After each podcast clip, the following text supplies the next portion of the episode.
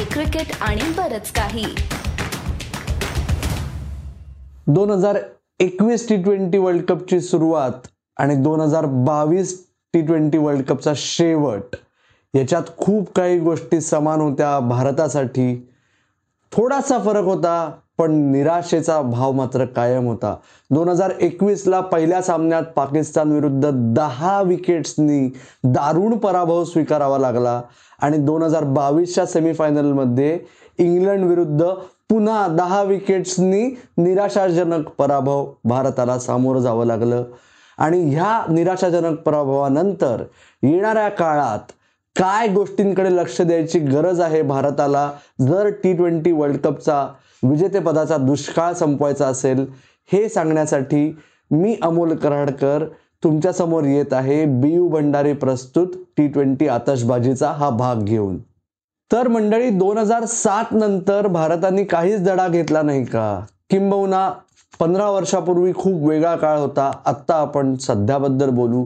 तर दोन हजार एकवीस नंतर दोन हजार बावीसमध्ये तरी काहीतरी दडा घेणं अपेक्षित होतं. सी सी बी केवर अमोल कराडकर गौरव जोशी सुनंदन लेले जे कोणी तुम्ही बघत होतात आम्ही सगळेजण ऊर बडवून सांगायचा प्रयत्न करत होतो की हे एक दोन तीन हे आजच्या घडीच्या दोन हजार वीसच्या दशकातल्या टी ट्वेंटीसाठी समर्पक नाहीत. रोहित शर्मा के एल राहुल विराट कोहली एकाच पठडीतले सर फलंदाज आहेत. ते लावायला लागण्यासाठी वेळ घेतात आणि तेवढा वेळ आजच्या टी ट्वेंटी क्रिकेटमध्ये नाही. आणि या वर्ल्ड कपमध्ये देखील आपल्याला वारंवार दिसून आलं की पहिल्या दहा ओव्हर्समध्ये जे रन कमी झाले तो भारताच्या विजय आणि पराभवातला सर्वात महत्त्वाचा मुद्दा होता. उदाहरणार्थ सेमीफायनल दुसरं उदाहरणार्थ तुम्ही फक्त आकडे काढा आणि बघा की सहा सामन्यांमध्ये भारताने पॉवर प्लेमध्ये किती स्कोअर केला आहे? आणि याच्यावरून भारताचा या टी ट्वेंटी वर्ल्ड कपमधील कामगिरीचं चित्र तुम्हाला जवळजवळ सुस्पष्ट होईल. फार काही विचार करायची गरजच उरणार नाही. मग तुम्ही म्हणाल मग बिल कोणावर फाडायचं राहुल विराट आणि रोहितवर का संघ व्यवस्थापनावर ज्याच्यात रोहित आणि राहुल द्रविड हे मुख्य दुवे आहेत? का निवड समिती सदस्यांवर की ज्यांनी वारंवार ही जाणीव सर्व थरातून होऊनही त्याच्याकडे कानाडोळा केला किंवा निवड समिती सदस्यांचं कधी कधी असं म्हणणं असतं की आमची लिमिटेशन्स आहेत कोच आणि कॅप्टननी मागितलं तर आम्ही काय करणार? या सगळ्या मुद्द्यांबद्दल मला मान्य आहे पण अधोरेखित करायचा आहे मला एक मुद्दा की जो सुरुवात केली की एक दोन तीन ते स्ट्राईक रेट्स आणि त्यांच्या ऐवजी पर्याय काय? तर पर्याय आपल्यासमोर उपलब्ध आहेत. टाकूया एक नजर त्यांच्यावर. के एल राहुल विराट कोहली आणि रोहित शर्मा या तिघांचा एक समान दुवा आहे की ते खूप वेळ घेतात ते खूप डॉट बॉल्स खातात. त्याच्यानंतर जर त्यांची खेळी मोठी झाली तर ते त्याच्या स्ट्राईक रेटमध्ये ओव्हरऑल आपल्याला दिसतं की त्यांचा थोडासा रिस्पेक्टेबल स्ट्राईक रेट आहे. पण जर ते चालले नाहीत उदाहरणार्थ तीस बॉल चाळीस रन्स झाले पंचवीस बॉल तीस रन्स झाले किंवा चाळीस बॉल पन्नास रन्स झाले आणि ते आऊट झाले तर संघाला खूप नुकसान सोसावं लागतं जे आपल्याला गेल्या दोन वर्षांमध्ये विशेषतः वारंवार दिसलेलं आहे. पर्याय काय? तर एक नजर टाका तुम्ही ह्या आकड्यांवर जे स्क्रीनवर तुम्हाला दिसतील. अर्थात तुम्ही म्हणाल आय पी एलचे आकडे पण पर्याय नाही आपल्याला. आत्ता मी तुम्हाला फक्त आय पी एलचे आकडे देतोय. उदाहरणार्थ राहुल त्रिपाठी हा पर्याय आहे की ज्याने वारंवार आय पी एलमध्ये सिद्ध केलंय की तो पहिल्या चारपैकी कुठेही खेळला जाऊ शकतो आणि तेवढाच यशस्वी होऊ शकतो. संजू सॅमसन. संजू सॅमसन ही एक अत्यंत एनिग्मॅटिक पर्सनॅलिटी आहे भारतीय क्रिकेटच्या बाबतीत.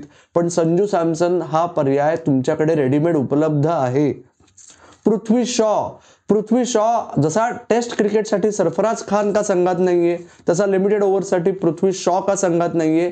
आणि तो संघात का नाहीये हा प्रश्न विचारायचं कारण जे आहे विशेषतः टी ट्वेंटीच्या बाबतीत ते तुमच्यासमोर उपलब्ध आहे त्याचे नंबर्स फक्त बघा आणि तुम्हाला समजेल.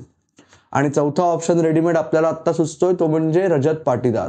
त्यांनी दोन हजार एकवीसच्या आय पी एलमध्ये कमाल करून दाखवली आणि दाखवलेलं आहे. त्याच्यानंतर तो डोमेस्टिक क्रिकेटमध्ये ज्या पद्धतीने बॅटिंग करतोय त्यावरून तो त्या स्टेजला पोचलेला आहे की तो त्याच्या पीकला आहे आणि आत्ता तो समोर कोणीही आलं तरी तोडू शकतो अशा परिस्थितीत आहे. आणि मग लेफ्ट हँडरचं काय? ईशान किशन हा पर्याय रेडीमेड तुमच्याकडे उपलब्ध आहेच. त्याचबरोबर नितीश राणा विसरू नका शिवम दुबे विसरू नका राहुल तेवातिया विसरू नका. यातला विशेषतः नितीश राणा जो आधी आंतरराष्ट्रीय क्रिकेट खेळून गेलेला आहे शिवम दुबे जो विविध वेगवेगळ्या पोझिशन्सवर खेळू शकतोय त्यांनी सिद्ध केलेलं आहे आणि राहुल तेवातिया. या तिघांच्याही बाबतीतला फायदा काय आहे?